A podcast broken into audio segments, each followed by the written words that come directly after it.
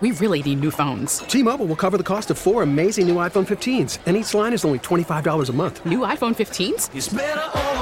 Only at T-Mobile get four iPhone 15s on us and four lines for 25 bucks per line per month with eligible trade-in when you switch.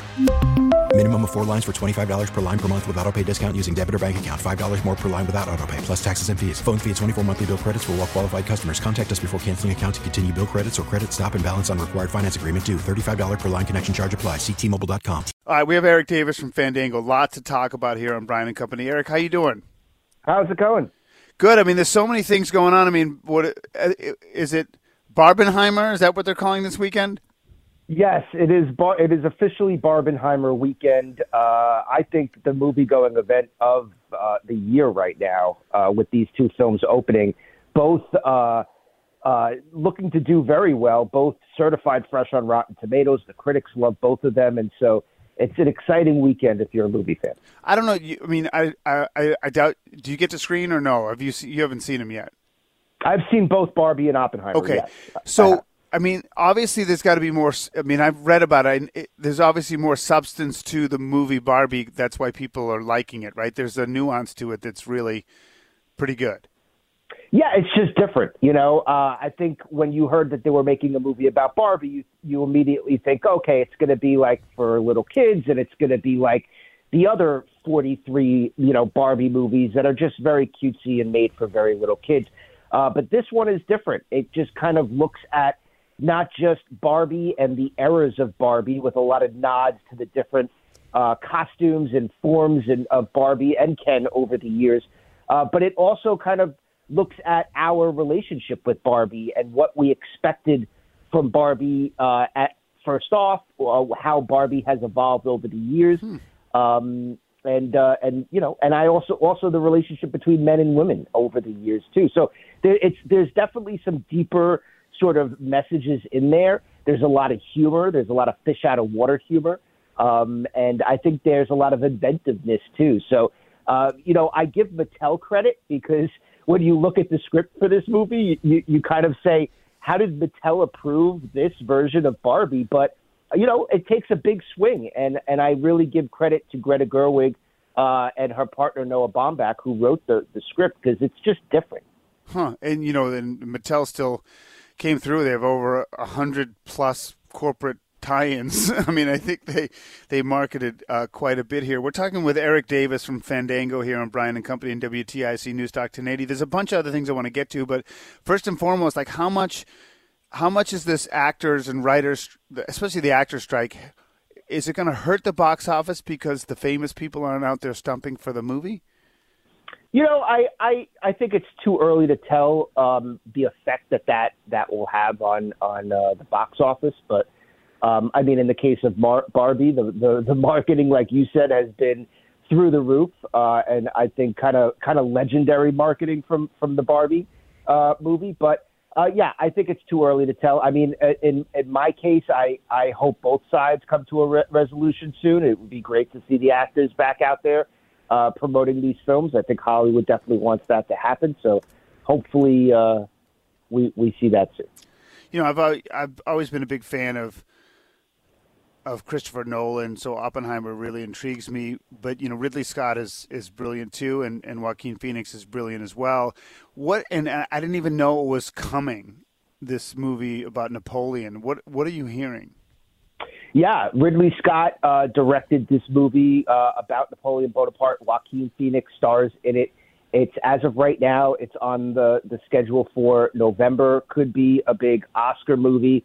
Um, so I haven't seen this one yet, but it. Oh, so it's not good. a summer. It's not a summer movie. It's coming out in the no, fall. Yeah, this comes out in November. I think they're going to kind of position it as uh, a big Oscar movie. I think Oppenheimer, which comes out this weekend, is also uh, a big Oscar movie.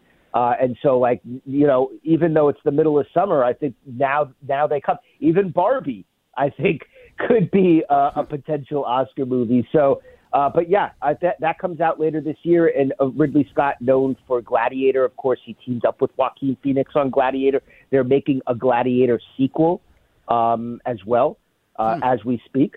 So, um, so yeah, I think it'll be great. We're talking with Erik Davis from Fandango here on Brian and Company. What's the controversy? Sound of Freedom has really outperformed at the box office. What's the controversy over? Is it is there something religious behind it, or is there some like what what's the what's the problem with the movie? Why did some movie companies reject it and so on? You know, I'm honestly I'm not as certain. I I do think it deals with um, a pretty harsh topic uh, in in child trafficking, uh, and so that you know that right there is just uh, is is a difficult topic uh, to to see portrayed on on screen. And so, uh, but I do think the story of the film is pretty fascinating uh, in terms of its grassroots marketing. And you know, we talk about the marketing of Barbie where it's just everywhere. Every store you walk into, every kind of, you know, it's everywhere with Barbie. But I think Sound of Freedom really goes to show you that on a smaller budget, uh, if you find people that really believe in the film and really enjoy it, and they're going to tell their friends and their neighbors to go see it, uh, that that still works too. That word of mouth is still also very a very powerful tool when it comes to the box office. And so this film uh, has has just really surprised a lot of people.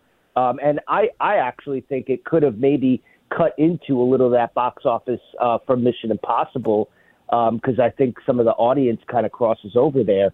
Um, but um, but yeah, I mean the people that are seeing it enjoy it. It's a hundred percent audience score on Rotten Tomatoes. Uh, it's got a fresh critical score as well.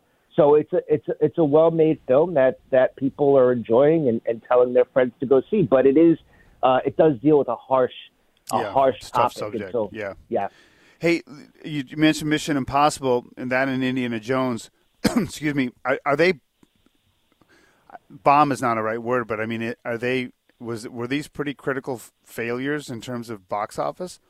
I don't think so. You know what we're seeing now, and it's interesting because we saw it with Guardians of the Galaxy Volume Three, which came out in early May. We're seeing it with the Pixar movie. We're seeing it with Indiana Jones.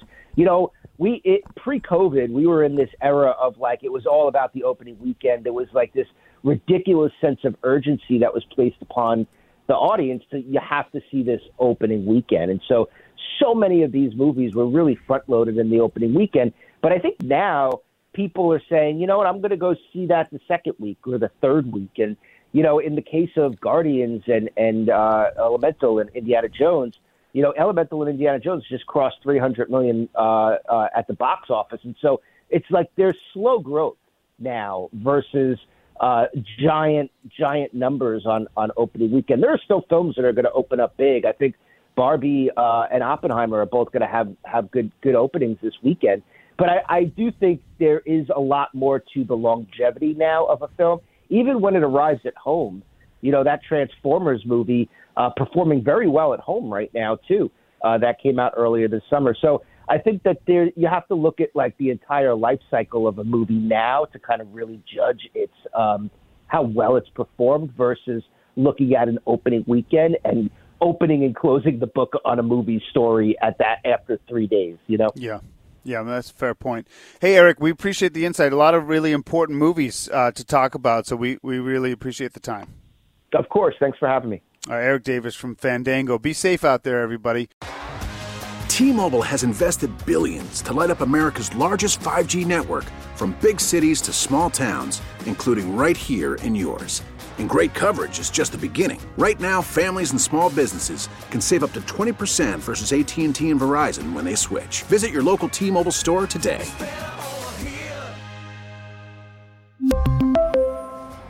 Plan savings with three lines of T Mobile Essentials versus comparable available plans. Plan features and taxes and fees may vary.